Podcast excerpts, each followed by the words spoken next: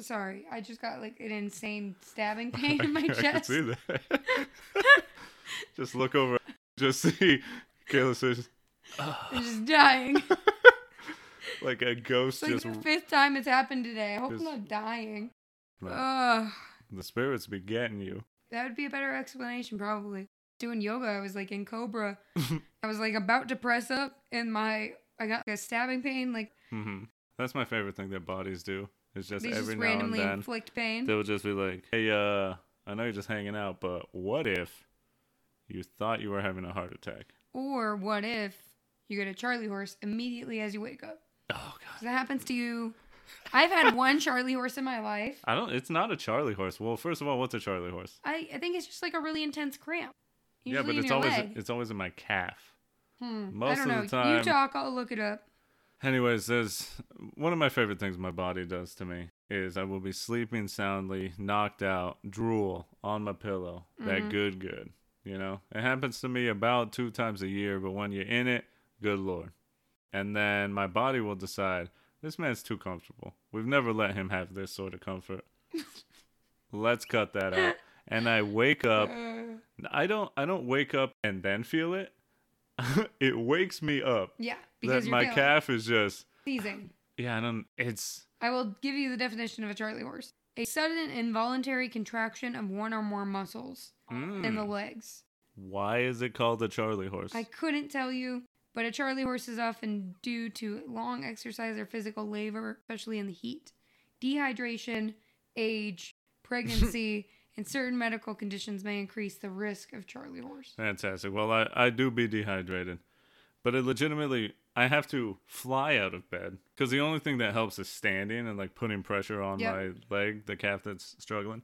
So I just like bounce straight to my feet, Yep. stand on it, and just like oh fuck man, why? And then my leg is sore for two to three days after. Mm-hmm. It says a Charlie horse is harmless, but can be very painful. Can it be. often awakens people during the night. really. Uh huh. you're not you're not a unique thing, honey. I hate to tell you that, but you're not special. Well, that's fine. Yeah. Good to know someone else someone else out there is feeling the same thing. hmm Unity. And I know I know thousands of women every day are feeling what I'm feeling in my chest. So we're good. Man, am I right? Disgusting.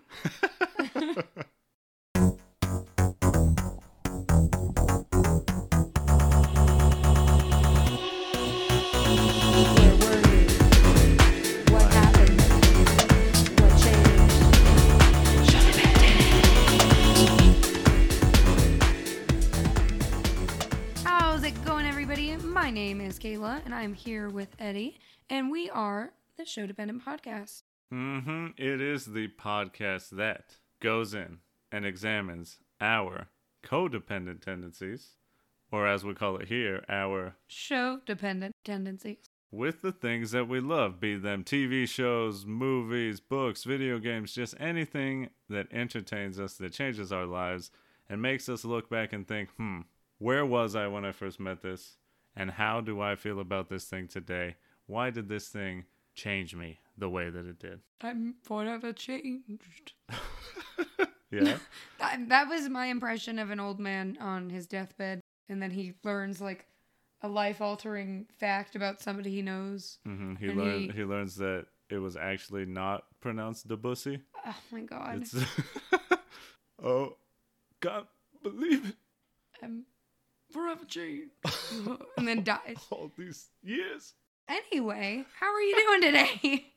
Besides being stuck on this ussy joke, I'm feeling pretty good. you know? to. It's not going away. We're a little loose.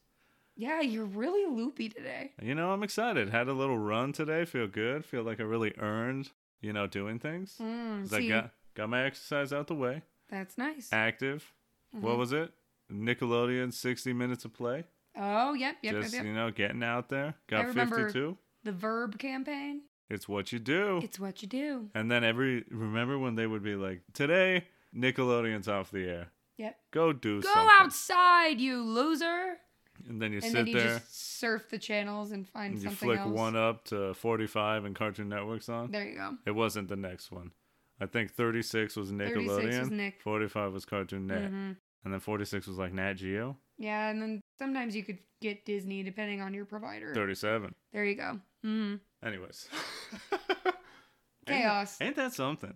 What? I could not tell you because, like, my parents have cable boxes, and Mhm. obviously the numbers are all wild in the hundreds and stuff. Yeah, they're like, oh, it's on 2034 Uh-huh. B. could not tell you today what channel, like, Nickelodeon is. No, it's But- because we have streaming services now. Yeah, but I remember 36 Oh, yeah. Nickelodeon as a kid. Absolutely. What was 32? I think that was ESPN. PBS. Oh, ESPN. Well, it was public. it. Well, it was like public broadcast. It, like, yeah, so so it would do sports. Yeah, I think it No, would also. PBS was like six. I guess it was six or four. No, six was the WB. We're getting, we're getting. this is just stream of consciousness. I'm happy you're feeling good because I think I gave myself a potential sinus infection from the amount of incense I've been burning. Not worth it. It's probably worth it. Smells nice. I was like doing yoga and I was like getting the black. I was like looking up at the air in the room because it was like, Yeah. and I was like, oh god, there's just a cloud above me. Uh huh. Probably why I sound the way I do right now. Maybe you got that got that nice uh ceremonial Mm. smoke in your lungs. Ooh, Yeah, incense will get you. yeah, it got me good. I've been falling asleep with it burning. I know that's not safe, probably, Honestly, though, but it's so I- soothing. say something stupid? Yes. But a thing that I wish, Hmm. I wish, and I know that someone's gonna say, "Oh, just lights," but I wish that there were candles that you could safely burn and leave burning while you go to sleep. Mm, mm, mm, Just. I want to light ten candles around me and just fall asleep. The nice, the Zen. you know, Yeah. and not It's- worry. It's so nice. I've been putting on like a, it's called a sound bath. But you know, like the, the singing bowls? Yeah. It's like a person playing the singing bowls for like four hours. Right. And you just you just put that on and I look at the little light on my incense burn hmm and I just fade. Nice. It's great. Yeah, see, for me, I just put on Avatar, and Mm. as I hear Zuko awkwardly trying to get people to like him who he was trying to kill two months ago, I just, hmm, fade off to sleep, and then it's just all black until I wake up. Must be nice. Must be nice. We've gone on long enough. Here we are. Yep. We made it. is. You made it. Unless you need to catch up, go back because we are on episode three, book three of our Avatar: The Last Airbender series. It's time to take down the fire. Jesus Christ! Sorry. Not only the sound, but just looking over you, and just like the head shaking, but eyes staring forward. I'm in a really weird it's like the today. wild, like you, you're a parent of a kid playing little league, and Oh, you're yeah. just, just my kid's gonna make it. As the so tired. as the beer just flows through your veins. My body's so heavy. Love oh it. my god. Let's get focused. It's time to get this finale underway. If you are not caught up, guess what?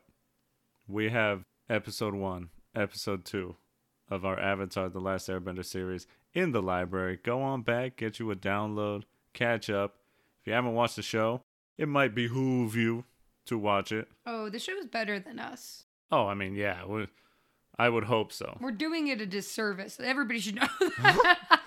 Just by talking about it, it's like, oof. Yeah. Come on, guys. Go watch it, go listen, then come back because we're about to talk about season three, which again they call a book. It's called Fire. Why do they call it a book instead of a scroll? I don't know. Because scroll doesn't sound as cool. Scroll one. No. Go to sleep. And then old age of 30 takes you off to death. Take me back. Back in the day. Book three, Fire. Let's get right into it and go steady talking about why we love this series and its final season so much. This season starts off with an episode called The Awakening. We get to wake Aang up after getting hit with the lightning from Azula. It's been a few weeks. Yeah, apparently long enough to where he has a full head of hair. Yeah, he's he's a fuzzy little little chick. Just Yeah. So I don't know how fast his hair grows, but I mean, if you're not shaving it every day, it'll come in. Basically, this episode is just kind of dealing with how Aang kind of feels like he failed, which he did. Um, You a loser. Aw. Similar to Zuko, Aang now feels like he kind of has to restore his honor. But the good thing about Aang failing is now everybody, and especially the Fire Nation, thinks that the Avatar is dead. That's silver lining. Sometimes you got to take the L to take the dub. Continue. Sorry, I was just gonna try to come up with something funny to say about like how I've taken more L's than W's, but I couldn't come up with anything. Well, how many L's do I got to take to get one dub? Too many. this is a good episode because we get to see like a, a darker edge to Aang and he gets kind of desperate. It's kind of sad because everybody kind of recognizes that Aang is in a really dark place and they want to help, but he's just not having any of it. Yeah, no, he's angsty. He runs off. That's the one. Angsty. I'm out of here. Goodbye. Hey, hey. Woo! Yeah, Yeah. I'm pointing. Nice job. That was funny. Oh, thank God he's gone. Okay, now we can now we can actually have fun again, guys. Okay. Well, oh, hey, welcome back. Hey, you know, uh, job market, huh? Oof. Tough one out there. I guess. I uh think I need to come back. All right. Well, come on back. oh. Oh. Aang essentially tries to jeopardize the whole mission. He's yeah. If he's he gets wild. if he gets seen, that's it. But he realizes he needs to hide himself. Mhm. It's the right thing to do. He has the chance to bounce back and really make a difference. It's time to lay low. you better stay dead, boy. Mm-hmm. And elsewhere, just to set up our man Zuko. He is at home, but he is immediately feeling weird, doesn't like it. Vibes are off. Ooh. Azula scheming. Mm-hmm. And so we go to the next one. Mm-hmm. The headband. A fun episode. Not extraordinarily important. It's more of just like footloose and some some light propaganda. Yeah. Um, very. and by light I mean the American school system. oh yeah, just political lies and war crimes covered up as glory-filled battles. Mm-hmm. Yeah, it's kind of you know we're still setting it up. It's called the headband because they just get disguises. Um, and Aang's got to cover his tattoo. he goes to a Fire Nation school, as we said, propaganda. They may as well have just had them do the Declaration of Independence. I think you meant to say the Pledge of Allegiance. Can you imagine reciting the entire Declaration of Independence every fucking day at I school? listen. That would suck. I don't pay attention. It'd be like three minutes long. to America. Same. The standout really is, other than the Footloose, which is fun, Yeah, it's lighthearted. It's cute. mm-hmm. is just how funny Sokka is. Oh my god. I love the line, Aang's in trouble, he's acting like Aang's father, the headmaster's pissed, and Sokka being the father. And Katara is the mom. Mm-hmm. Yeah. Sokka just says, you know what, when we get home, I'm gonna straighten this kid up something fierce. Hilarious. Big laughs. I, I, also think this is gonna be controversial. Oh my god. Don't Sokka you- is hotter when he looks like the dad. Bearded up. he looks good. Oh, and the hair down too. I like it. I do love his hair down. yeah, Sokka hair down is like, who's that? Who is that zaddy? and then you remember, oh shit, that's Sokka. I know it's it's easy to not recognize him mm. because his you know because he's got a top knot too. Yeah. So But it ends. They get away from this footloose party that kind of turns into Spartacus. The last important thing is that Zuko, thinking, and now Azula's in his head saying, "Oh well, if the Avatar's dead, then you're all good." Because I told Pappy that your father. you killed the Avatar. So if he's dead, he's dead, and if not, then uh, it's on you. Zuko, paranoid, goes and he seeks an assassin on the gang. He's called the Cum Man. No, he's not. This man The is a combustion man, not cum. about to come. Bust. From Damn, both his- of them are. Dang it. This boy be busting from his head. They are both synonyms for jizz. Come Hey. and bust. Something was up.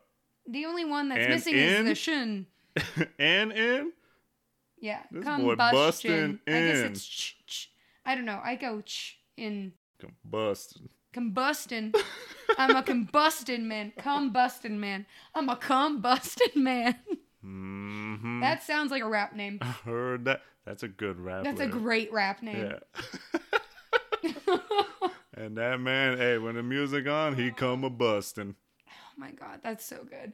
Anyway, this There's- man also looks like Ricochet from WWE, and if you don't know who that is, look him up.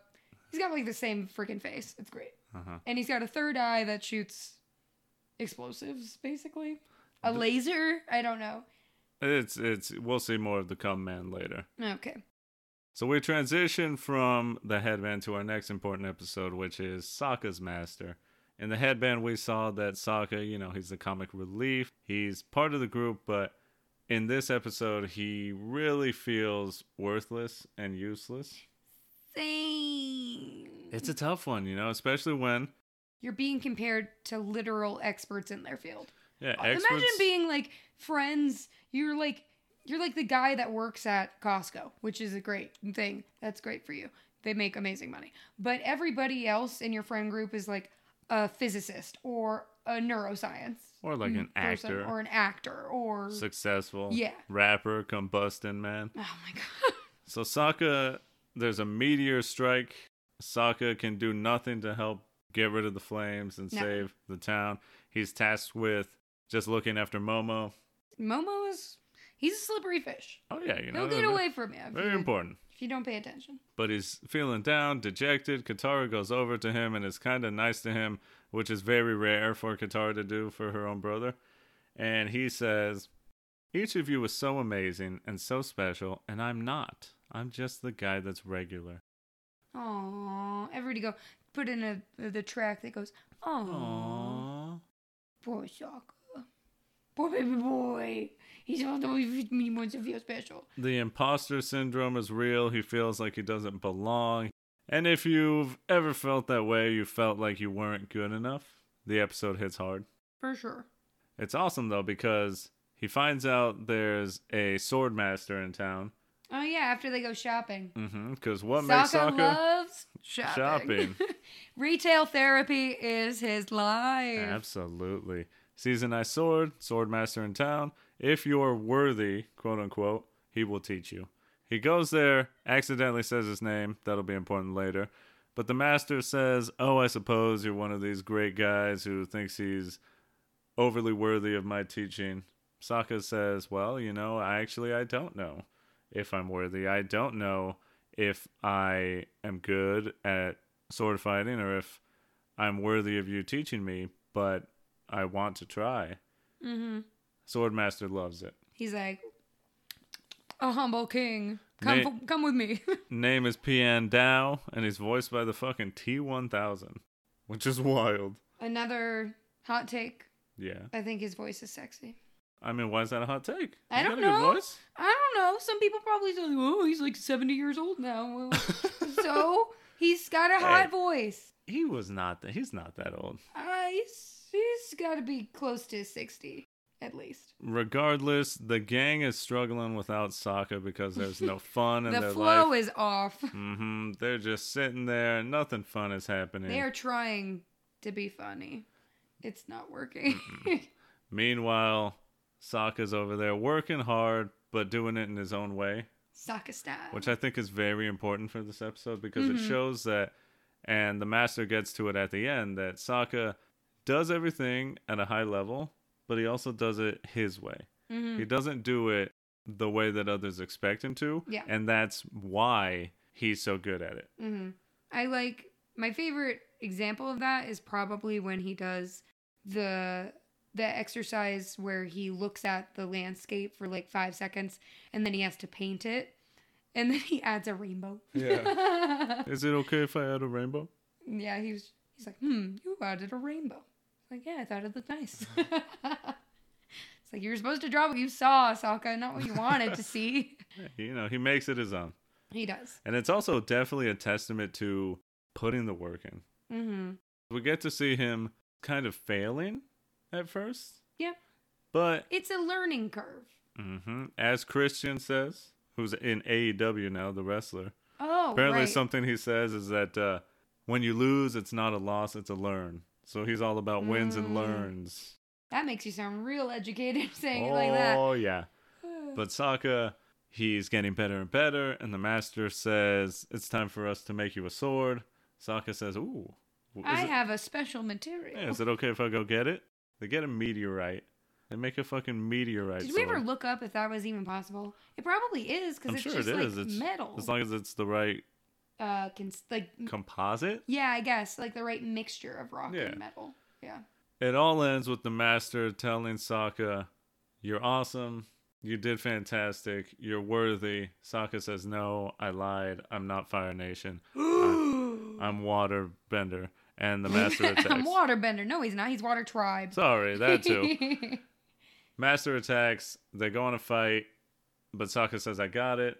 Because the gang tries to jump in. And throughout this whole battle, Sokka is dodging attacks, counterattacking, but again in his own way. He's using all the lessons he learns from the master, but in his own little spin. hmm Getting the high ground. Shouts out to Obi Wan. Using the environment. Just doing a great. At the end, the master says, "I knew you were Water Tribe. You should have changed your name because Sokka's not a Fire Nation name." Yeah. You should have gone with Lee. hmm There's a thousand Lees. yeah, the Jose of the Fire Nation. Honestly. then the master, I think, I mean, it's so it's such a beautiful thing because he says, "Sokka, you're probably the most worthy pupil I've ever had. Keep doing what you're doing." They leave, and he gives them a lotus tile. A white lotus Yes. Pai Sho tile. Uh huh. And they're thinking, hmm. They're like, this is a weird little trinket, but okay. And we're thinking, we've seen this before, way Mhm. back in season one. Why is this happening and coming up now? Mm. We'll get there. Let's go to the beach, beach. Let's catch a wave. Nice. They say what they gonna say. Are we gonna get copywritten for that? Yes, because your voice is too spot on. I knew it. I'm gonna need you to Nicki, be. Nicki. I'm coming for you. I'm gonna need you to be worse. okay. Mm, to- Is that a whale? I was trying to be a whale, yeah. That'd be cute. It's a beach episode, guys. It's a beach episode. we finally episode. got there. Think about any slice of life anime, any romance anime, any school anime you've ever seen. They have beach episodes. Mhm. What do we know about a beach episode? It's sexy. We're about to see some Titties. adolescent girls with fucking G cups just bapping on the Mm-hmm. beach. Typically playing volleyball. Dudes that are looking and their their faces becoming half red and they're like, "Oh, oh, she's so hot. What do I do?" Yeah. Somehow he ends up in between her breastises. Yeah, he usually trips. And at the end, we're going to get fireworks Yep. As the night sky envelops all. hmm Wow, that was beautiful. Thank you. That's very It nice. came through, It- right? yeah, I, I was like, he's gonna fumble this, and then you pulled through. It was beautiful imagery, dear. You Proud know, of you. I do pride myself on being able to struggle through and find success Mhm. in various ways. There you go. But this is not a fan servicey episode. No, only ever so slightly. It's a very. It's like a. It's like the Salt Bae, just sprinkled Just- a little bit of fan service in there. hmm I mean, they're at a beach. Yeah, They're not they're gonna. gonna wear bathing suits. Exactly. But let- let's remember, this is Nickelodeon. They had to do things within certain parameters. Be true, be true. But here, this beach episode develops Zuko, Azula, and her friends May, I got it right, and Ty Lee, and just really shows their It really highlights their personality and also why they are the way they are. yes, and especially for Zuko, we've seen him struggling, not really enjoying being at home, and this is the episode where we start to get some answers we already know. We, as the audience, know because we can psychoanalyze this kid all day long. But this is where he starts admitting it and outwardly saying the things that we know are going on inside him, Mm-hmm. Which is beautiful. Yep. Let me set you up, Okay. and then You you gotta you gotta bump the ball. Mhm. No, you gotta set the ball, and I'm gonna spike it. nice save, Muy pa. Nice more. receive. One more. Don't fly. Jesus Christ, we're losers. Okay, let's go. now, where's that beach episode? Mm. bunch of Kageyama. bunch Mm. of dudes. Mm. Making out. No. I mean, sure, if you're into that, but no, not for me. Okay. There'd be like two girls on the beach Mm. because it'd be the manager and then the The- co-manager, Mhm. the younger girl. I don't know her name. It's fine. We're gonna cut all that out. It's fine. Maybe. The setup for the beach is they're on Ember Island. Some old advisors say that Ember Island reveals all, makes you really look in yourself. Uh, Zuko and Azula used to vacation here. They go there. Some pretentious rich kids invite them over to a party. Doesn't really go well. Zuko fights with May. Azula awkwardly tries to get guys while Ty Lee has every guy on her. Love it. Good for you, Ty Lee, Queen. It all ends up on the titular beach Tits. where Zuko makes a fire f- using pictures and other things from his vacation home of his family. All that crap. So just getting Forget rid memories. of it. I mean, they're, they're not good. I mean, This man is traumatized they from. probably were good at the time. Yeah, but now but they're they're- just like bitter towards it. yeah, 'cause they're tainted and corrupted, and yeah, they're just jaded towards anything uh, from their childhood. mm-hmm. Because now they all know it's a lie. well, Zuko does. Well. Zuko believes it. That anyway. Zuko says he doesn't care, and Ty Lee transition us into the next part because she says, "I think you do," Yep. and Zuko really makes fun of her. Yeah. I don't know why they're so hard on Ty Lee. Like she's just doing her best. Because she's a bimbo. No, she's not. She's actually super smart. That's what they think of her. Yeah, well, they're wrong. Ty Lee is very resourceful and intelligent and kind and caring and beautiful and just a great person overall. So what's wrong with her? Well, she thinks that her problem is because she was raised with what, six other sisters? She was part of a matching set. She never got to feel like an individual, and that's why she thinks she ran away to like, join the circus, was so she could actually feel like her own person instead of being constantly compared to people who looked exactly like her. Yikes. Also, they just jealous because Ty Lee got game and none of them do. I mean, I suppose the women, yeah. Yeah. I mean, Zuko's Zuko's a jealous fool in this episode. What do you mean? Not of her, but he's got issues. Uh, that much is obvious, yes. May, on the other hand, Zuko's girlfriend, uh, she felt like she couldn't really get attached to things. She's the daughter of a politician, so she Mm. always had to play the dutiful daughter, never be caught doing anything wrong. You know the stereotype, Yeah. just you are the daughter of a politician, you have to be perfect. Your mistakes are everybody's mistakes. If So- you slip up, everybody's going down. So she couldn't really feel anything and now she's sort of like the stereotype goth girl who doesn't care about anything Mm. sighs all the time Ugh. zuko likes Mhm. her though he likes when she shows emotions I guess. Very, very, very, very little emotion. But yeah. mm-hmm.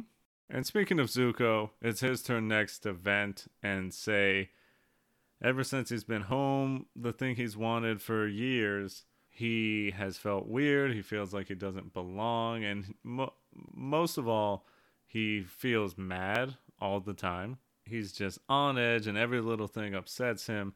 And all of a sudden azula says well are you mad at me? He says no. May says are you mad at me? He says no. Ty says are you mad at her? No.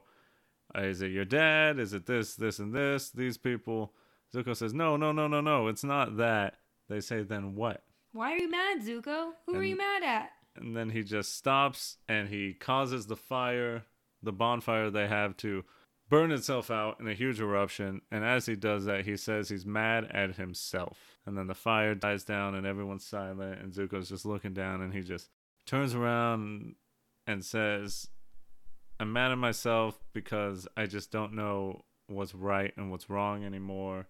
Obviously, he's got that inner turmoil. We know that him betraying Iroh is really hurting him and he just essentially hates himself. He hates the choices he's made and he doesn't know because the thing that's supposed to make him happy isn't making him happy. Yeah. So it's very sad. Mm-hmm. May comforts him, but Azula has a completely different reaction. Oh yeah, yeah. Azula is so jaded about everything. She Let's- responds with, "Everyone played their part so perfectly," because from what I can interpret from Azula, she's just a straight up sociopath, And she kind of genuinely believes that nobody actually has real emotions. They're just kind of putting on a show. Like, yeah, I mean, all her ugh. her friends, her two best friends, and her brother throw their emotions out, how yeah, they're feeling. they're being extremely vulnerable. and are clearly experiencing turmoil within themselves and are hurting. And she just treats it like, oh, well, that was something. Good job. Glad you all got that out. Can we move on and do something else? Yeah, congrats on your feelings. Yeah, and then she like tries to kind of blend into the group half-heartedly by saying like, "Well, I could complain that my mom didn't like me. She thought I was a monster." And she was right, of course, but hmm it still hurt. It's kind of that thing that all people do is they slip a little bit and let it out, even she if shows a little tiny bit. But then she recovers with a little humor. hmm Love it.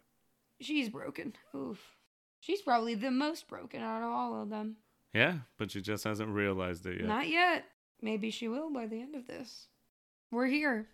If we have the siren, can we get the banger alert going off? Banger alert. We got a banger coming through. It is this season's episode of the season, Wow. in my opinion. Hot take, hot take. Season one had the storm. Season two, Tales of Ba Sing Se. Mm. Season 3, The Avatar and the Fire Lord. This episode is about Avatar Roku and Fire Lord Sozin's relationship and how this relates to Aang and Zuko. There are some Mhm. just absolutely chef's kiss moments in this episode Yeah. that not only connect to the characters Aang and Zuko, but just sort of give us the essence of the series as a whole. Yeah. The reasons why this series is so good are all in this episode. One of the great moments is showing the brotherly bond of Avatar Roku and Fire Lord Sozin. Mm-hmm. What a way to get to their ultimate message that Aang gets to later Mm-hmm. of the Fire Nation people that are all different. Yeah.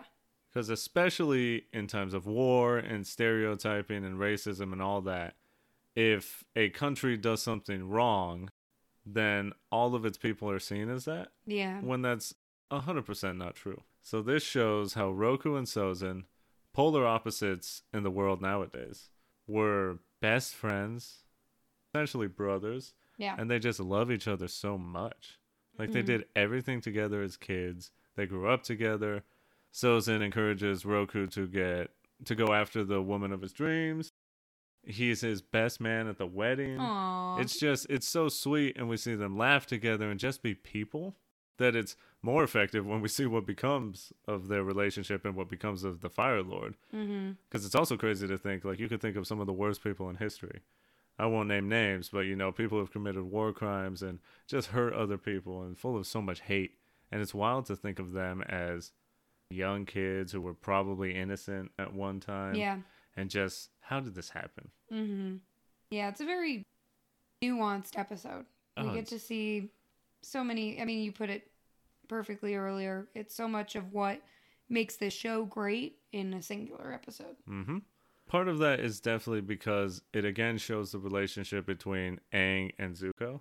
Mm-hmm. in many ways. That's that's the formula in this series for a banger episode is the connection that Zuko and Aang have and how they're so similar even though they start off as enemies. Yeah. Another beautiful beautiful thing in this episode is when Sozin is training, he reveals that he knew Monk Gyatso. Oh. When he was younger and he was training to become an airbender. Gyatso was like a young kid. He was like probably like I don't know, ten or eleven. Yeah, something like that. He was young. you know, no beard, he's clean faced, Mm. doesn't have his arrows yet. Mm-hmm. and but he's a little little trickster, Mm-hmm. little troublemaker, just like Aang Makes was. you wonder where Aang got it from. Mhm. Silly And- thing. and it's so nice to see that Monkey Gyatso was always that way. Yeah. Uh, troublemaker of an old man, Mhm. which is fantastic. Realized I messed up and said Sozin's training. It's Roku's training, but whatever. When Roku is saying this and showing that he was with Monkey Gyatso, he says the line, "Some friendships are so strong they can even transcend lifetimes," which I think is a beautiful message. Mhm. Talk more about that in a second. Roku and Sozin's fight when Sozin reveals that he wants to essentially take over the world. He's on the warpath. Yeah, he he tries to frame it as like, well, you know, the Fire Nation is going through a really prosperous time. We have the responsibility to share this wealth and prosperity with the other nations. We're being selfish if we don't do that. Okay, Rome. Yikes. And Okay, then America. Roku, in, this is on Roku's wedding day. Yeah. The hey, con- hell? hey, congrats. Also, Also, take over the world with me, buddy old I'm pal. on the warpath. No. Roku says, in short, no, you are not doing this, and do not ever speak of this again. hmm I will not hear it. Yeah. Sozin goes and does it anyway. Roku shows up, threatens this man's life. Granted, life. it was like two or three decades later, but still, it takes a while to throw over the world. I guess. Yeah. Roku shows up, tells him, "You do this again, I'm gonna kill you," and then leaves. Yeah. And then Roku decides to fight a volcano. Yeah, and a choice that It's uh, a stupid choice. probably not the best choice. It's a very dumb, dumb choice. Why would you fight a volcano? In my mind, he was trying to save the town and the houses and homes of the people who live there. I mean, people live on the island. In my mind, all those people were already saved.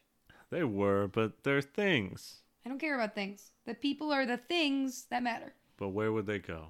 I'm just, Another place. Listen, I know, I know. Roku was in. I mean, maybe we could blame that poor decision making on the toxic fumes that are coming out of the volcano. Hey, Roku was in there killing it though. He looked great for a minute there. Aang was like, "You're fighting a volcano and you're winning." Roku says, "Hey, hold up, Hold on. wait one second now."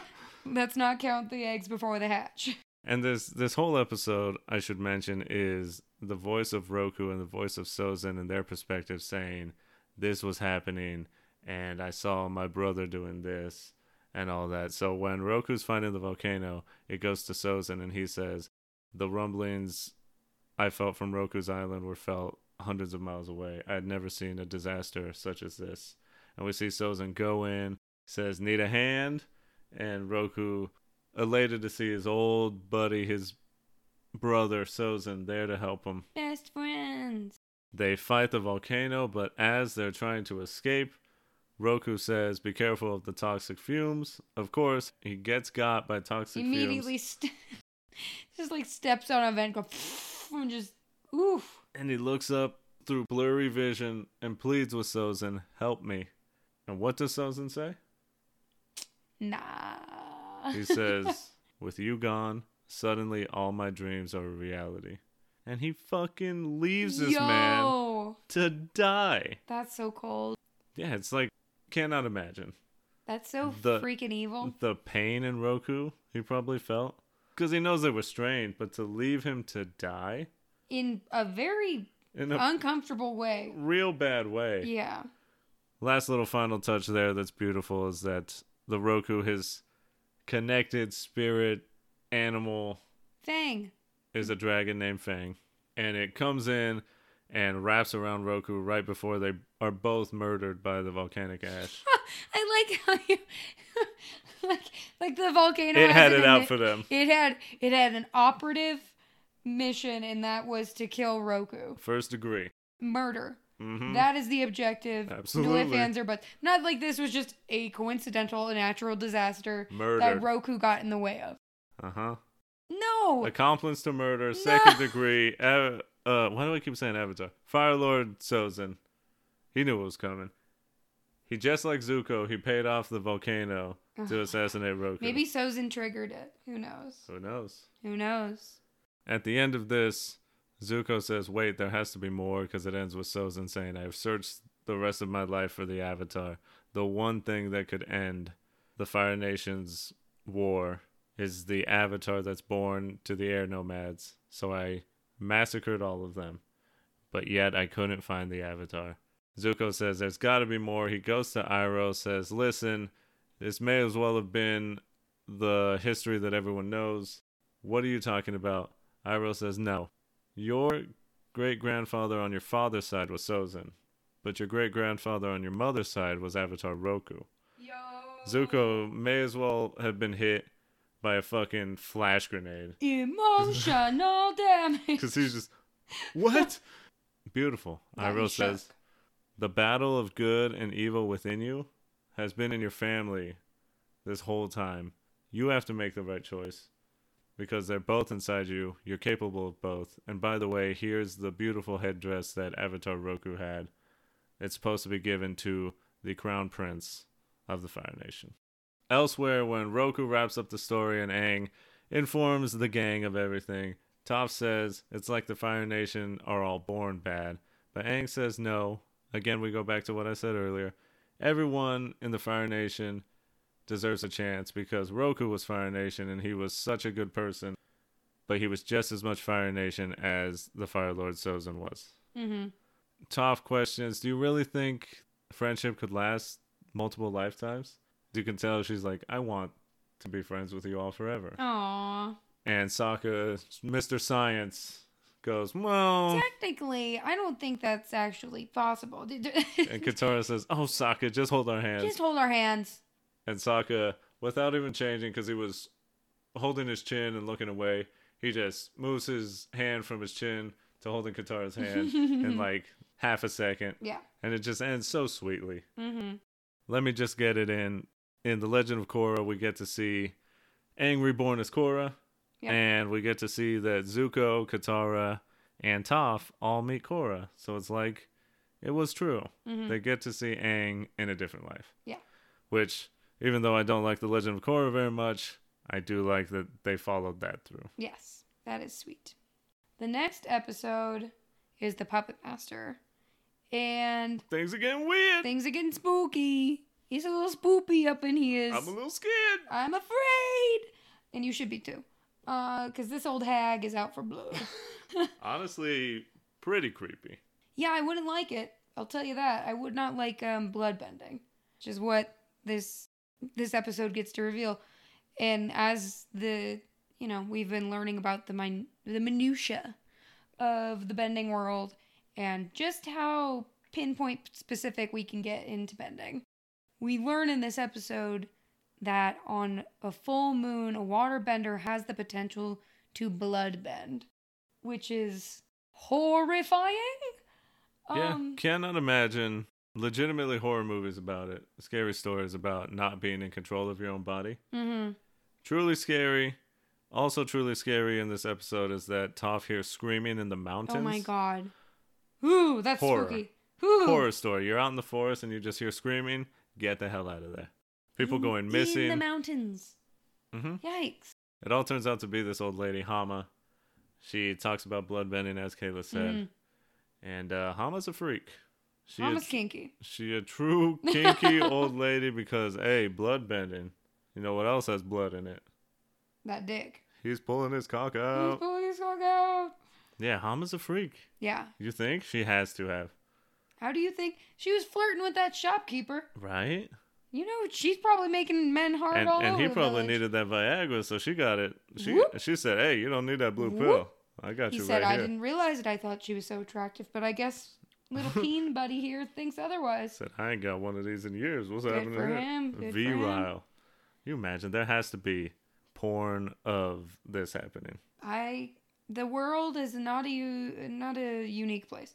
Just These thoughts have been thought by others, and we know that. just like that's also a horror. Being rock hard forever. There are and people not, that experience that. and not being in control of it. there are people that experience that. Yeah, that's wild. Yeah, or like, and I know, like Or- with men, it's like perpetual erections. Yeah. Do but you for pass women, out? it's like infinite orgasms. Right, right, right. That sounds so bad. Yeah. That sounds horrible. That that would be so debilitating. Fucking wild. Either Anyway. way, can we talk about why Katara hates bloodbending until she loves it? Yeah, she's a hypocrite. Mm-hmm. Duh. She's Katara. Anyway, no, she doesn't like bloodbending. One, it's kind of innately evil. Oh yeah, you know, uh, forcing other people to do things against their will. Yeah. Not really on the uh, good side No. of the spectrum. No, no, no, no. But I think it's also like the idea of, cor- wow, I just thought of this. But it's like a corruption of the purity and the pure nature of water.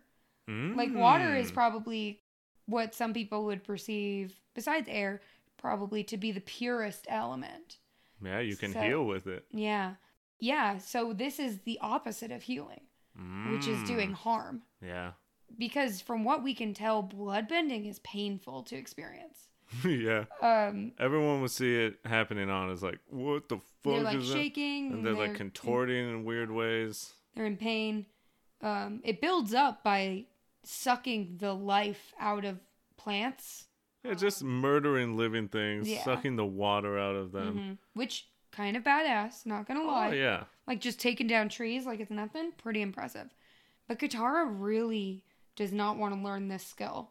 Besides Hama essentially forcing her into the position where she has to do it because Aang and Sokka almost kill each other um, via bloodbending, and Katara has to bloodbend Hama in retaliation. And Hama gets her way. Ka- Katara bloodbends.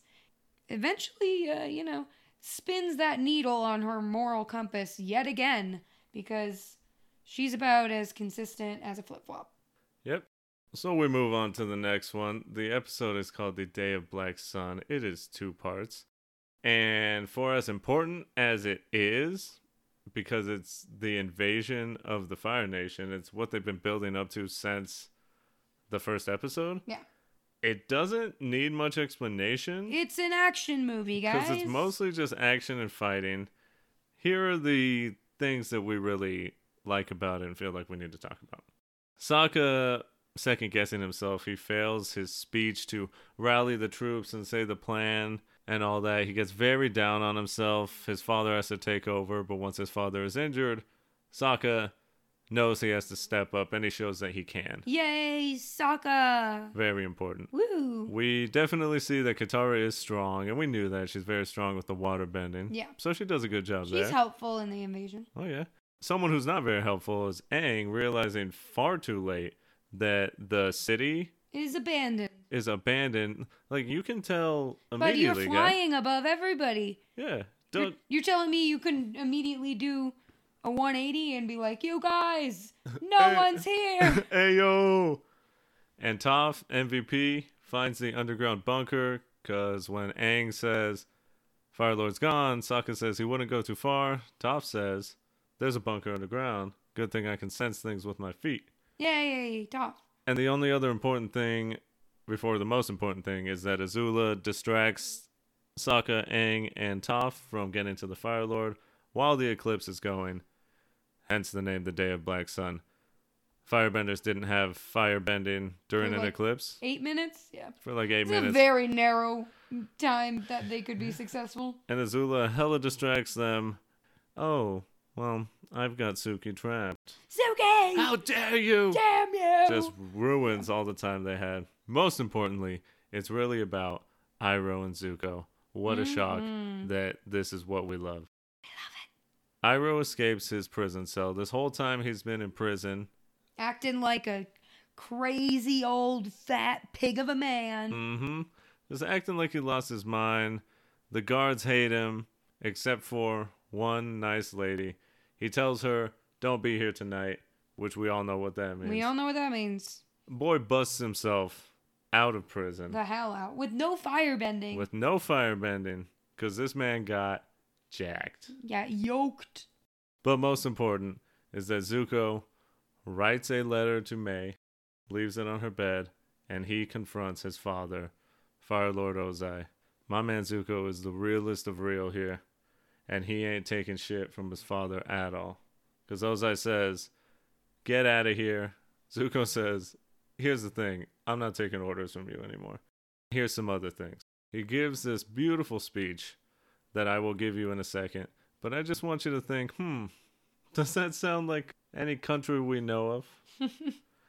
because Zuko says, Growing up, we were taught that the Fire Nation was the greatest civilization in history, and somehow the war was our way of sharing our greatness with the rest of the world. What an amazing lie that was. The people of the world are terrified by the Fire Nation. They don't see our greatness, they hate us, and we deserve it. We created an era of fear in the world, and if we don't want the world to destroy itself, we need to replace it with an era of peace and kindness. Your uncle has gotten to you, hasn't he? Yes, he has. Aww. So beautiful, because when Ozai tries to Yeah. just belittle his. He tries feelings. to call him a coward. He's like, the only reason you're telling me this is because of the eclipse. You wouldn't tell me this to Well, my face. Not just that, but also when he questions, you know, you're only thinking this because your uncle told you Yeah. this. Zuko says, "Yes, and I'm proud of it." Yeah. You know, Mhm. he he finally in This, this, is the face turn we've been waiting Yeah, for. again, he he's finally putting it outward and now openly saying, "Iroh is the father figure to me. He, I believe in what he believes in. You're not my real dad. Yeah, he he he influenced me, not you." Love it. He ends it by saying Zuko's going to join the Avatar to take out Ozai. As Kayla was about to say, Ozai Mhm. says, Well, you're only doing all this because there's no firebending with the eclipse. Why don't you stay? See how big of a man you are. Mhm. Zuko says, You know what? I don't really need to do that because taking you down is the Avatar's destiny. It's not mine. What a king. Zuko dips. Yeah. And he follows the gang. Mic drop. Mic drop. And he follows the gang Mic drop. as they retreat to the next episode, the Western Air Temple. Which is a really weird temple, by the way. The architecture, it's upside down, Yeah, it's one of those civilizations where they built into the cliffside. built into the cliffside, which is cool. Yeah, but it's upside down. Why is it upside down? I don't down? know how that would work. How do you build something like that? Very carefully. I suppose you start from the top and work down, but that's fucking wild. Yeah, I have no idea how that build those buildings are even functioning. Is but- everything just on the ceiling, quote unquote ceiling, but it's the floor? I don't know because the building looks like it's upside down, but everything is actually built right side up. Hmm So everything would I'm confused. be on the ceiling, technically. It's like the dream where your house is upside down. I've never had that one, but I have No? had the dream where my house was full of water, but there was always a foot of air left at the ceiling, so I could always take little breaths in between. Boom, boom. Mhm. Were there little air bubbles that you could put your head in to get more air underwater? No, but I did have a dream that I could be a mermaid. Beautiful. Thanks. Western Air Temple, we get to see Zuko try his darn hardest to be good. Yeah, and to somehow, some way convince the group of people he's been trying to hmm. murder, Murder? capture and or murder for the past 9 months. Somehow convince them that hey, my bad. That ain't me anymore, man. That's the old me. Also, I can help you guys take out the Fire Lord. Why? Why can you help? Well, as the invasion has failed, Sokka says the new plan is the old plan. You need to learn all four elements, take on the Fire Lord. Problem is, who's going to teach me fire? Solution is, Zuko's here now. Yay, Zuko! Hello, Zuko here. Oh my god. Oh, he he's got very low charisma rolls, doesn't he? Little himbo boy. Oof. He's He- a, he's a himbo with. he's rolling like sixes, maybe an eight. it ain't working. It's not going great. The gang obviously hates him, says, No, you did all this bad stuff to us. Katara again references the Fire Nation as if Zuko was there. You killed my mom personally. You shithead. Lady, I was a fucking child when this happened. I was like your age Yeah. when this happened. you you do realize I'm like one to maybe two years older than you. Mhm. Toph is the only level-headed one. Granted, she's been there. She's the freshest one on the team, Yeah, she's experienced Zuko the least, but but she is also the most like clear-headed one. she said we need a firebending teacher. One just strolls up, and y'all say no. Don't look a gift horse in the mouth. Yep, that means something. Zuko accident. Zuko also accidentally says that he sicked the cum man on the group, He's back. which is like The cum busting man. Mm-hmm. And later he says, I should have just lied and said Azula did that. Why the fuck did I tell them that? Why am I so Low dumb? charisma. It's because you're rolling ones, man. That was Rolling that was a one. That was a one. Yeah, that, It was that not- one was bad. It was not only did, is this not working, but you're gonna make it worse. Yep, you said any ga- any ground you gained lost immediately. Uh huh. Oof. Toph accidentally gets burned by Zuko. It's a pure accident. hmm The gang says we gotta get rid of him, but the cum man shows up, Not the cum man. starts busting at the gang hmm from his forehead. Zuko steps in, saves them because it would have hit them. Yeah. They weren't they weren't privy No.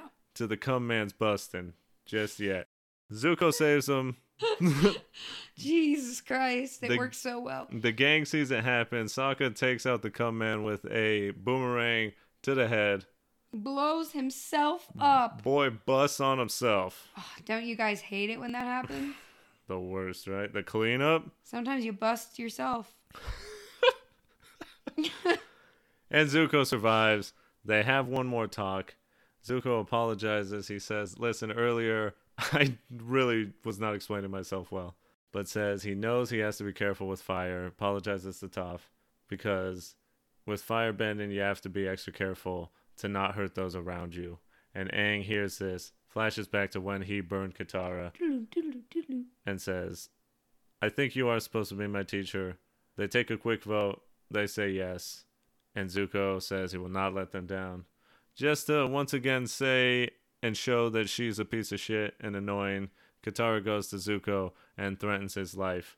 Perfect. Way to we- go, Katara. Because we know she's a hypocrite. She's acting all upset and scared about this bloodbending two episodes ago, but now she wants to control everyone and openly threatens this guy's life who saved their lives and is trying to help them. And very visibly is a different person.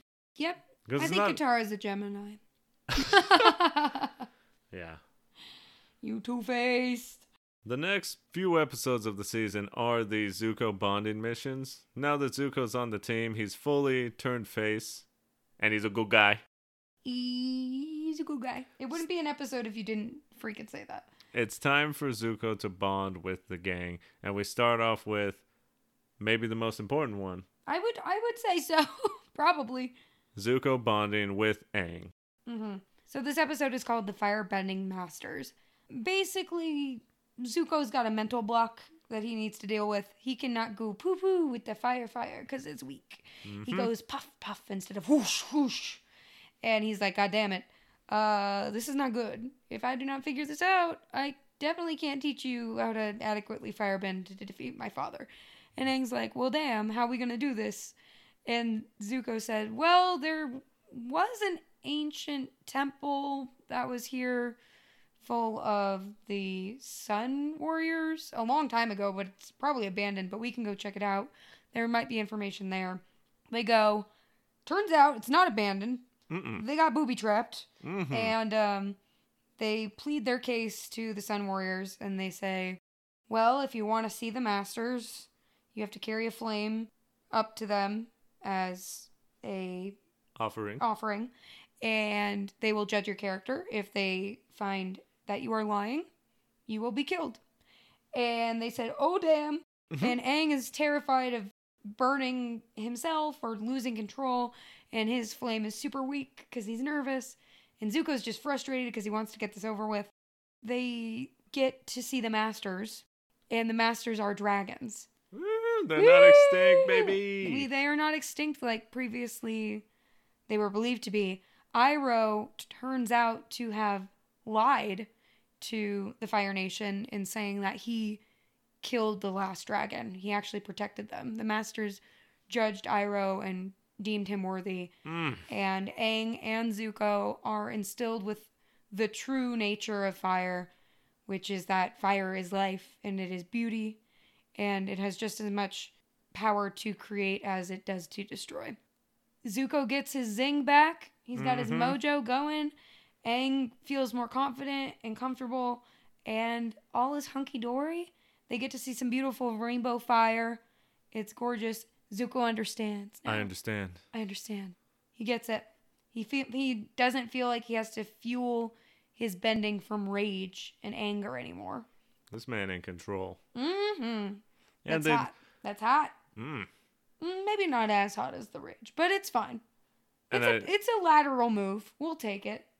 And I do want to mention they do the dragon dance, Oh yes, the dragon dance. which is which is a very cool moment. The gang makes fun of him for it because it is a dance, but, but it's cool. it's so cool because they get they get a little Dragon Ball Z at the end. yeah, where the they go towards each other. are dancing with them, and they do like the unification dance. Mm-hmm. It's really cute. Great episode. So so good. It's beautiful. It's probably one of my favorites Ooh. easily. Well, we go from that one to the Sokka bonding mission. Sokka bond! Apparently, they wanted them to really bond because this one's a two-parter. It's called the Boiling Rock, named so because that's the name of a prison where the Fire Nation takes political prisoners. It's like the equivalent of Alcatraz, but instead of being on an island, it's in the center of a volcano. Yeah. so they take people there. Sokka inquires about prisons because he wants to go break out his father. All the adults were captured during the invasion. He asks Zuko where would it be. Zuko says Boiling Rock. Sokka says, "All right, I'm not gonna go. Psych, I'm gonna go." Zuko knows. Sokka's a bad liar. Yeah, and they go together. cute on a cute little warship. While they go there, Zuko and Sokka very awkwardly aren't saying much until they finally start to open up, and Zuko says he feels really bad about leaving Iroh. He says he betrayed him. How could he do that? He probably hates him. Sokka says, Yeah, that's rough. Zuko talks about leaving the Fire Nation and how he left his girlfriend Mai. Sokka says that mean looking girl. Zuko's like, Hell yeah, that's my girl. Love her. Probably should not have broken up with her via letter. hmm Sokka says, My first girlfriend turned into the moon. Oof. Zuko's response is bewilderment, followed by the phrase, That's rough, buddy. Because what do you really say? How do you how do you respond to that? My girlfriend turned into the moon. Sure, she did, dude. Oh, Sure. yeah. Uh-huh. All right. Okay. Sure. I mean, Zuko probably I mean, Zuko's, knows about it, right? Yeah, I would think He wasn't there, but Iroh would have told him. I mean, he was there, but he wasn't. and he saw Yue, right? I Yeah. don't know. Well, Yeah, yeah, he did. I guess And now she's just never around. she's the she's She- the moon. she's actually a fish, right? no, she's the moon. and the moon. She's both. Yes. Yeah. When they get to the prison, things go quick. They dress as guards to try and get Sokka's father, who isn't there, but Suki is there, so that's good. And then later, by the end of the first half, Sokka's dad is there, even better. They have to work together with a prisoner who finds out they're trying to escape, so he gets to escape with them. While they're doing that, Zuko gets caught. Mai's uncle is the warden of this prison, so Mai shows up and is mad at Zuko. How could you break up with me via letter? What the hell are you doing betraying your nation? Zuko says, I don't really, I feel bad, but I don't really care about the Fire Nation anymore. Azula and Ty Lee show up in time to try and stop Zuko and Sokka and the whole gang from getting away. While this happens, Mai has a change of heart. She turns from heel to face and helps Zuko and them get away. hmm Azula tries to take Mai out. She was gonna fucking kill her. Yes. Jesus. She Azula the- was gonna snipe her ass. She had the lightning ready on deck, hmm but Ty Lee then chair shot, fucking chair to the back of Azula, hmm and she turns face. She's a good guy now. And she grabs Mai and says, We gotta get out of here, but it's too late. They're arrested. And this is the jumping point for Azula's paranoia as Zuko and Sokka and everyone else gets away. Yeah, baby. Okay. the final ish bonding mission is the uh, next episode, which is the Southern Raiders. Katara has hit her breaking point mentally for living in a world where the person who is responsible for her mother's death is still allowed to breathe, I guess. I don't know. I I am very confused by Katara because she claims to be a peaceful person who wants the good of like the world. I don't know. I she's just a hypocrite. She- Oh, yeah, she she just I don't know. The the whole jumping off point is that everyone's laughing, having a good time. Zuko's giving everyone tea. And yeah, everybody's like on Zuko's side Talking now. They've about- accepted him into the group. Yeah, they're ta- Zuko's talking about Iroh and trying to tell a joke and all that, and then Zuko makes a joke like, "Oh, I could make it like old times. I could chase you around," Mhm. and everyone fucking laughs. Yeah, it's fucking it's funny. It's It is funny. funny. And Katara's the fucking party pooper. Yeah, like, she's got to just ha ha. shit in her own sandwich. My mom's dead. Oh my god, Katara. Lady, if you don't, can you fucking stay home? I wish she would have stayed. you don't want to have fun, don't go out. yeah, it's annoying. She's just at the, at the end of her rope, I guess, and just has to go kill this guy. Um, Aang is very upset by this. He's like, "What are you, what are you doing, Katara? Like, what do you think revenge is gonna help you with this?" And then Zuko's like, huh, I don't know how to get her on m- my side. Sokka, what do you think I should do? And he's like, well, we we basically know kind of what the guy looks like that killed our mom. I don't like we're talking about it. Katara loves talking about it. Uh, basically, Zuko gains the information that the people that were responsible for their mother's murder is the leader of the Southern Raiders. And Sokka offers his help to Katara to track this guy down and snuff him out, basically. Oh, sorry, Zuko does. So Zuko and Katara go on a little mission. Aang is not happy about it, but they go anyway. So they track this guy down. Katara immediately blood bends this guy. Hey, turns out that's not the dude. But Yeah, what she- happened to those morals, huh, Yeah. Katara? Just immediately, oh, I don't like doing this except when I like doing it. blood bends. And then they manipulate him. They're like, who's the guy we're actually looking for? He folds like a house of cards. They go find this sad old man who's being verbally abused by his elderly mother, living what seems to be a shit life. Katara confronts him, says, Do you remember me? He says, Oh, yeah, I do now. Like, you were that water tribe girl. And she reveals, My mother lied to you. She wasn't the last water bender in our tribe. I was. And then she holds him at ice point. I don't I guess that's what it would be called. She f- like stops the rain around them, turns it into this bubble and then turns it into like razor sharp shards of glass, but can't pull the trigger and kill this guy. And just decides to let him go. And that's it. But she feels better, right? I mean, yeah, she forgives Zuko. What she doesn't do is make up for the fact that earlier she tells Sokka that he didn't love their mother as much as she did. Yep. Which uh, they should have fucking had Katara do that because That's not okay. it's not okay, and uh, she never brings up the fact that Sokka's mom also died. It's always her, her, her. Yeah. So uh, that probably would have been a good thing. That for me would have been a good thing for her to do was to say, "Hey, brother, I'm sorry. Yeah. I didn't mean it." I didn't mean that. I was speaking out of my feelings. But there's more fun here to be had because while this episode, yes, achieves the goal of Zutara bonding, and at the end, Zuko questions Aang, "What are you gonna do when you fight my father? If you're If you're a pacifist, what are you doing? If you're not do? down for murder, what are you gonna do?" But the more fun thing here is, what could this episode have been? Ooh. So what could it have Could been? Could have been delicious. Could have been schmecksy. Could have been everything it wasn't. This is our mini fanfic, guys. Get ready. This could have been pretty much could have happened the same. However, on the return trip, they would probably talk about, you know, why she didn't end up going through with it, and Bloodbending. That was wild. yeah, like what the hell? What else can you? yeah, because Zuko's never seen that. No, he's like, just, did you just fucking like yo." mind bend that dude? Like what was that? Anyway, they'd probably talk about it. Katara would, you know, they'd get on a more lighthearted subject, and Katara would probably make fun of Zuko for, you know, supposedly being a good guy now, but um, he was all for killing this random guy. But then Zuko would respond with like, "Hey, I still have some bad left in me." Then he goes right for the kiss. Oh, sheesh. Get in there, dog. Put your tongue in her mouth. Tongue in her mouth. Katara would love it, Oh, Avi. Mm-hmm. But then things would be awkward when they got back. Do that whole thing where they like, that trip was good, and we didn't kiss. Yes, of- we kissed. We kind of definitely kissed. each other. Yeah, but it'd be it'd be great.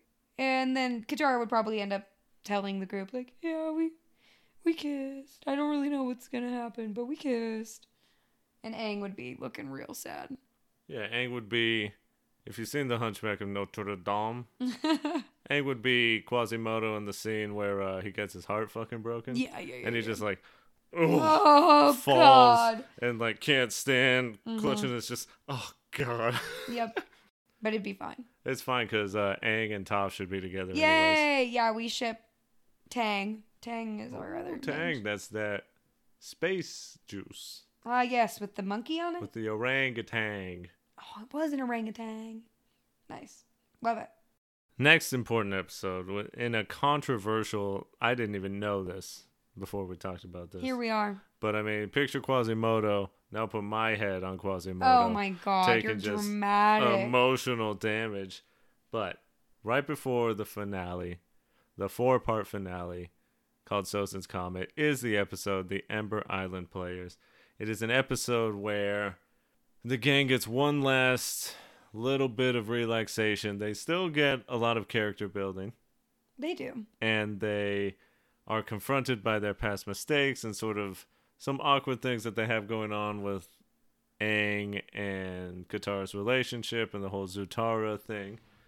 But they go to a play put on by the Ember Island players that is essentially a recap of the entire series, but from the perspective of the Fire Nation. So this episode is Fire Nation propaganda. We get to see the gang made fun of by the Fire Nation, and we get to see most of the very important events. By the end of it, the gang feels more bonded and ready for what's coming, but it, I just like this episode because it's a nice, quick little reprieve.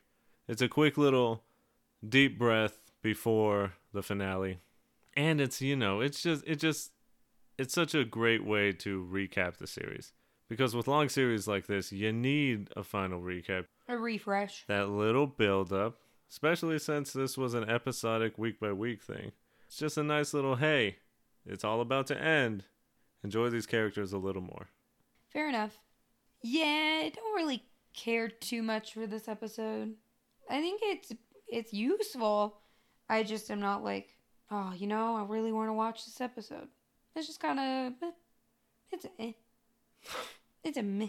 me. All right. Well, it's just a synopsis, so it's fine. But like Yeah, you but said, there the- there are character developing points. They do have to confront like their inner circle issues, which is good. But overall, not my favorite episode. Yeah, I mean, Zuko, It is funny. There are some good lines from Zuko and Sokka and Toph in there, so it's pretty fun. Yeah, Zuko says we're seeing all of our worst parts. Yeah. How I don't know. I I just love it. It's fantastic. I do like that Toph is portrayed by a big hunky man. That is very funny to me. Yeah, and ultimately we get to see the what if scenario, and the gang does too, because at the end, when they catch up to where they are, they think the play's over. But psych, Fire Nation wrote their ending, which is Ozai triumphing, Azula killing Zuko, and Mhm. Ozai killing Aang, and the Fire Nation takes over the world. So it's a nice little uh oh. Yeah, hope we succeed. That's pretty scary. That's a good wake up call.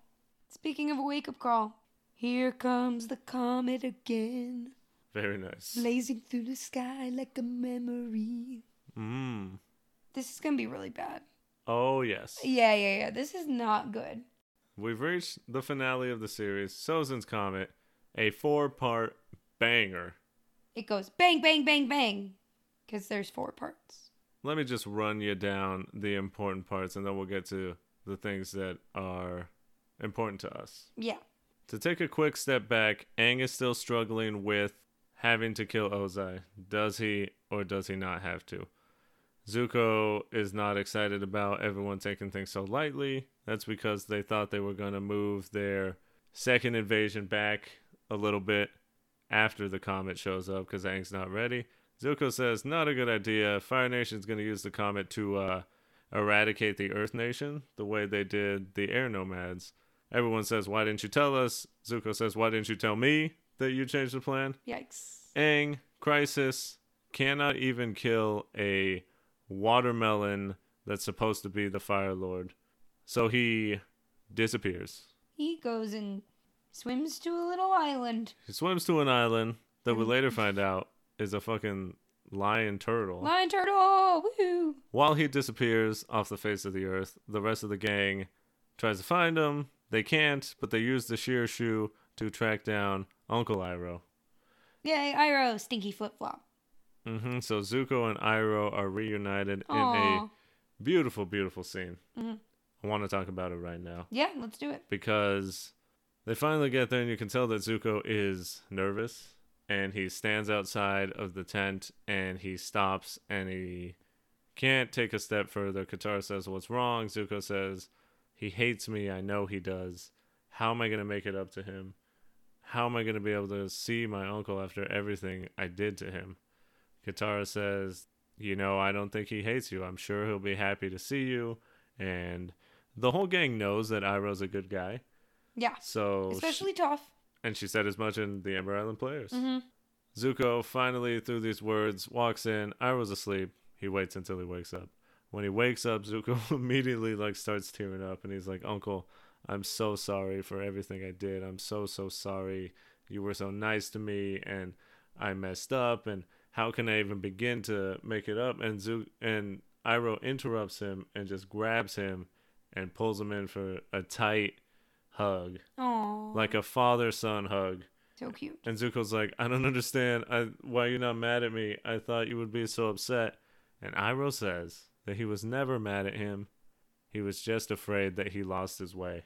Aw. But he found it again, and better yet, he did it by himself. Big embrace.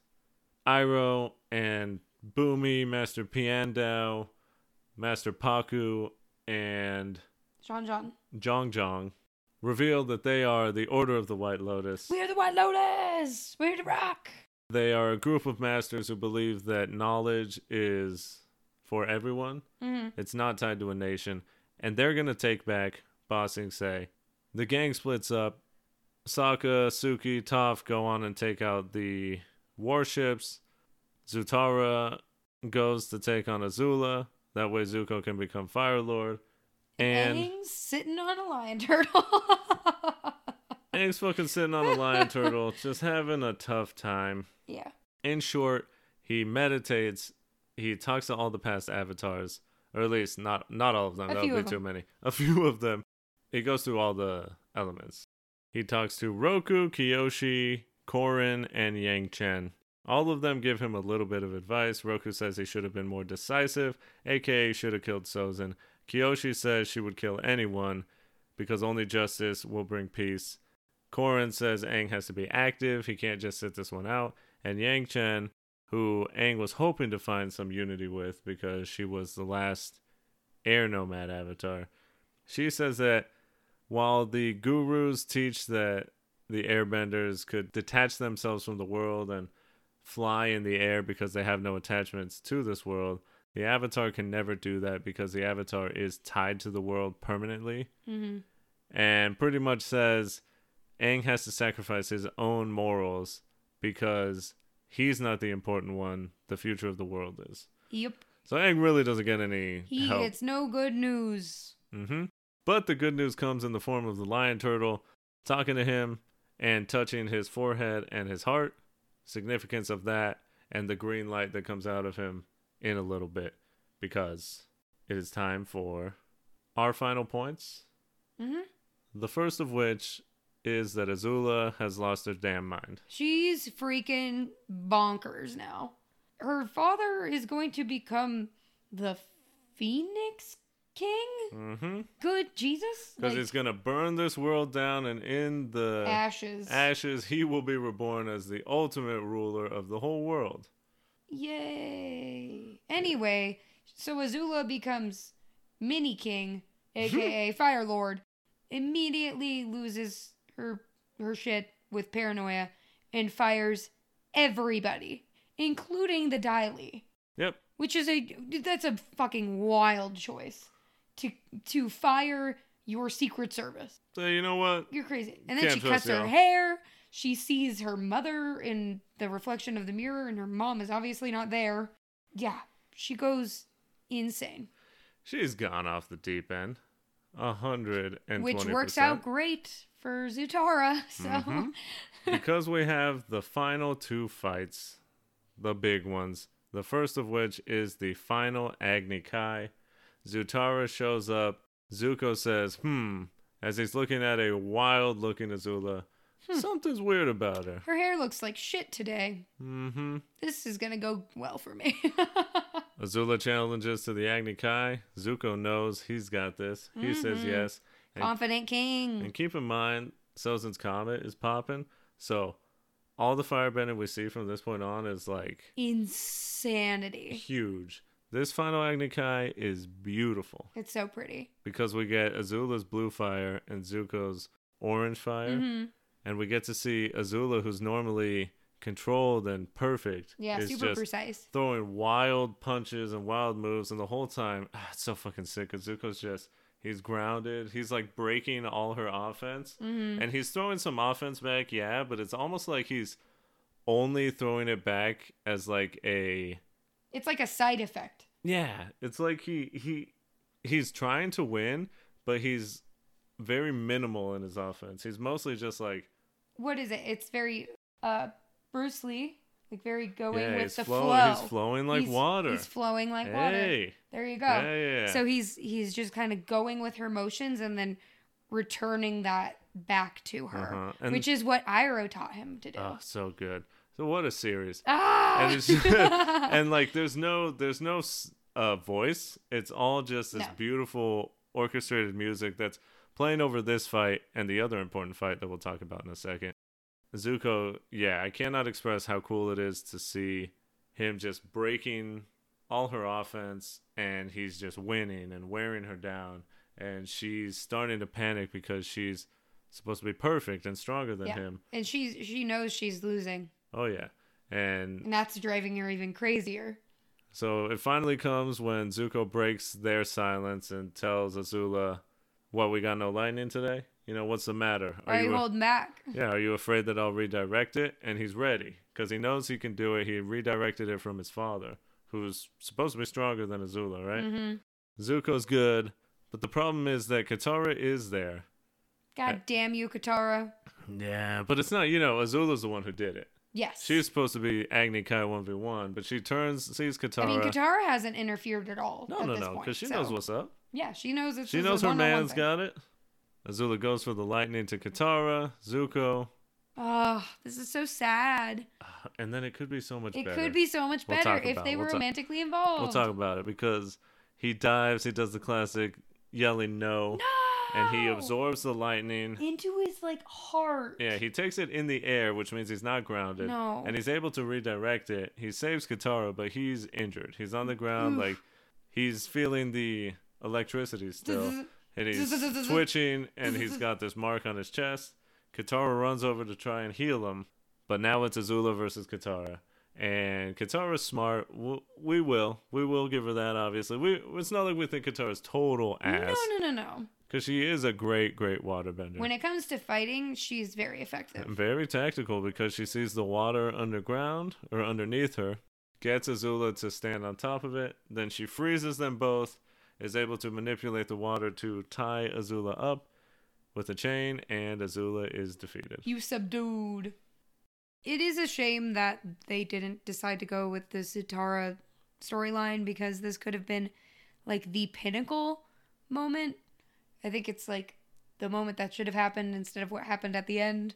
But when Zuko takes that lightning for her and then she wins against Azula, like it would be nice if she like ran up to take care of Zuko and then they like finally admitted their feelings for each other and kissed. Like, oh, it would have oh. been the best. But they didn't do it. She heals them, and Yeah. they look at each other. And they're, they're already.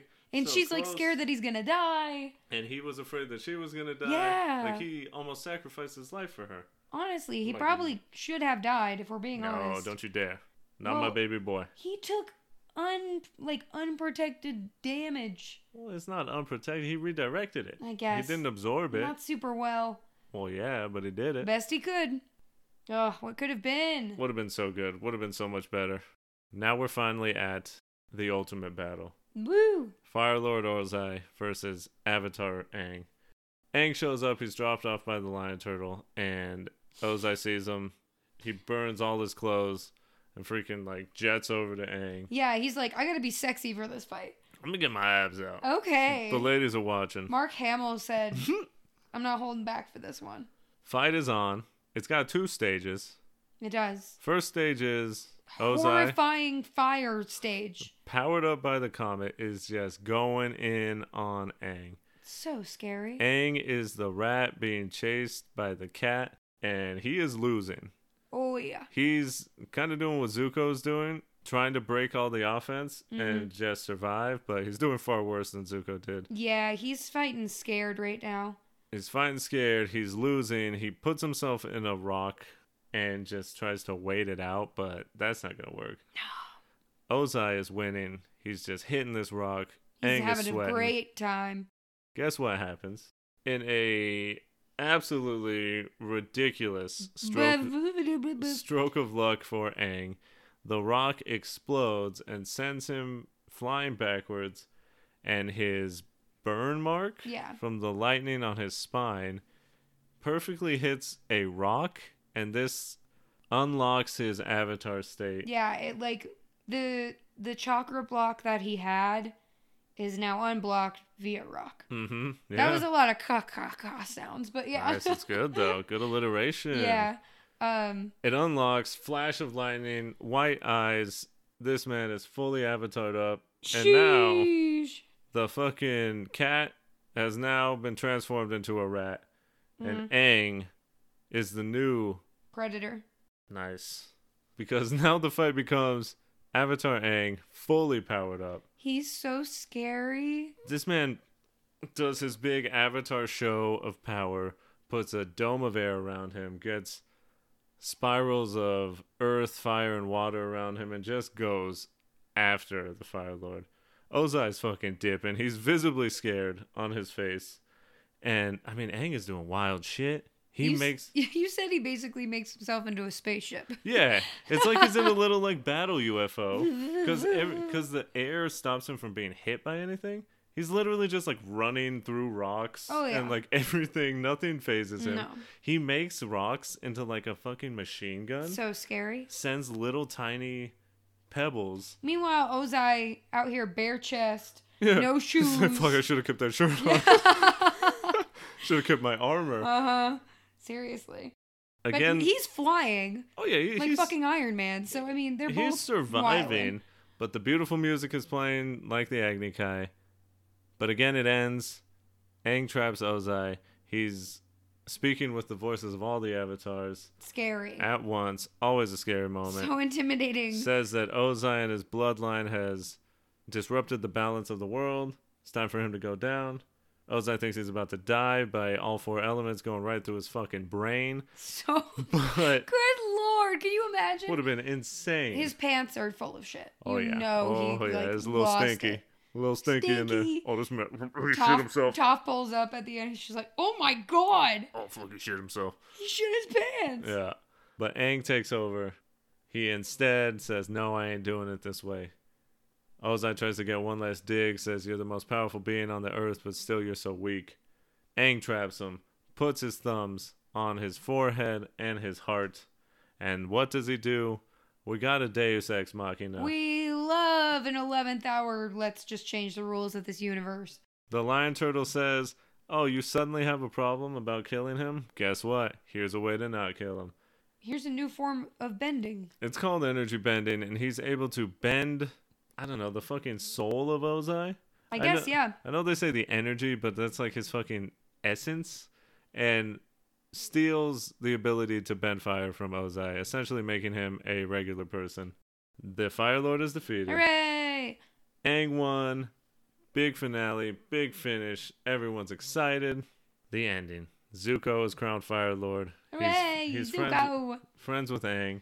Daddy Zuko is now King Zuko. beautiful because he says it's wild to think that a year ago my sole purpose in life was to track you down and he says and now and Aang finishes his sentence he says and now we're friends Aww. yeah we are friends big bro hug Just like their great grandfathers, kind of. beautiful It's not really Aang's grandpa, but you know what. I mean. just like Aang in the past life Yeah. and Zuko's great grandfathers Zuko gives a great speech talking about reshaping the world together Unity, love, Unity. peace. hmm and Iroh finally gets his tea shop in Ba Sing Se. Aw. Everyone's there. What's it called? The Jasmine Dragon? Yeah. Nice. Sokka makes a nice drawing of everyone that isn't so nice looking. Everyone's making fun of him. But Toph gets the final words. Keep in mind she is blind. And she says, Well, I think you all look perfect. Big pop. And we get the final kiss as Boo. Avatar's love. Sorry. as Avatar's love culminates, Aang and Katara finally seal their relationship. And we get the end in the sky. Hooray. We made it. Woo! There's one final thing. Yes. If you can bear to listen to Eddie go on about something he loves a bit longer, there's one final thing that I need to say. Say it.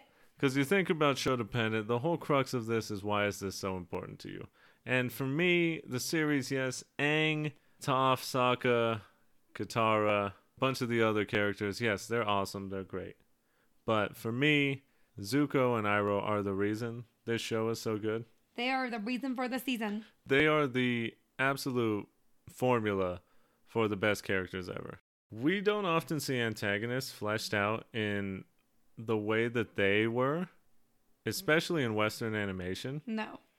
and even more so for kids, and at the time that this show came out. So this was 05, 06. Yeah. The first season showed Iroh was nice. So the question was, how was he Fire Nation? And Zuko started to hint at good things and hint that he was ultimately a good guy in the first season. And then in the second season, we have the turn of them becoming fugitives, and they're not really the main antagonists anymore. They're also in trouble. And Zuko having to be alone and lear- learn for himself was just fantastic. Aw. I mean, we see in the first season, second season, Iroh constantly helps the gang, and they don't see him as a bad guy. No. They often question why is he Fire Nation, and oh, One you're. of these things is not like the other. and they tell Zuko like, yeah, your uncle's amazing, and he's such a good guy, and he's so nice.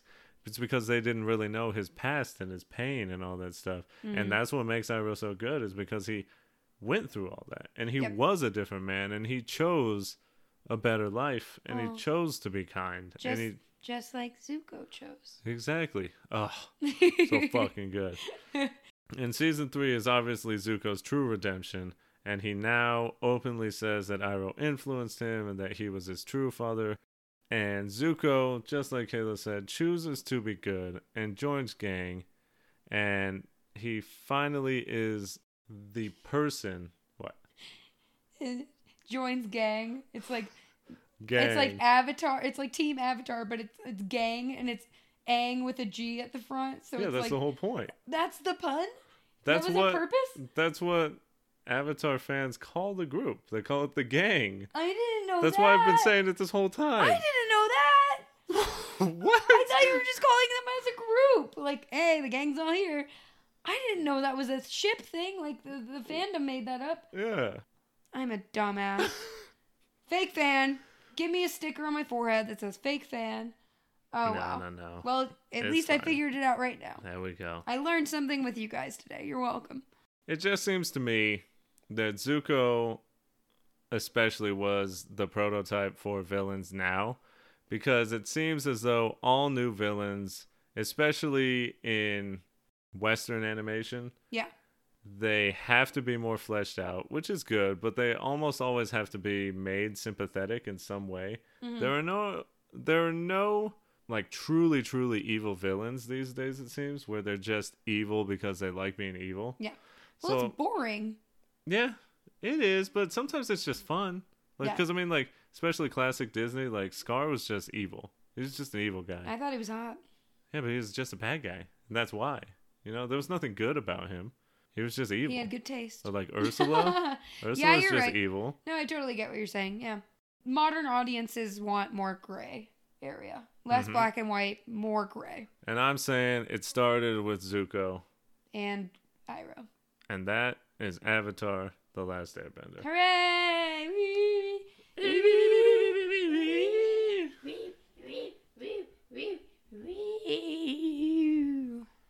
Defining the relationship. Bow-bow. This show has grown on me over the years for sure. Um, Avatar is such a comfort show for me now, and every time I watch it, it just like helps me escape the world, but it also gives me perspective on my own life and what I'm going through in the moment. It's it's really cool. It's great that the show can help me cry if I need to cry or remind me to be brave or it can help me stay grounded and it can also remind me to do some self-care, especially when Iroh's talking. Um Mm-hmm. this show is kind of like self-care in a nutshell for me. Like I look at this as if this was a relationship, it'd be like a favorite stuffed animal for me. And anybody who knows me personally knows I love plushies and how well I take care of my stuffed animals. I just know it's always going to be there for me as a source of comfort and love and I will always display my my love of this show with pride. I really really think that Avatar the Last Airbender is one of the best forms of media in our generation without a doubt. And I'm very happy to get to rewatch it every time uh, we sit down and pop it in the DVD player or stream it online.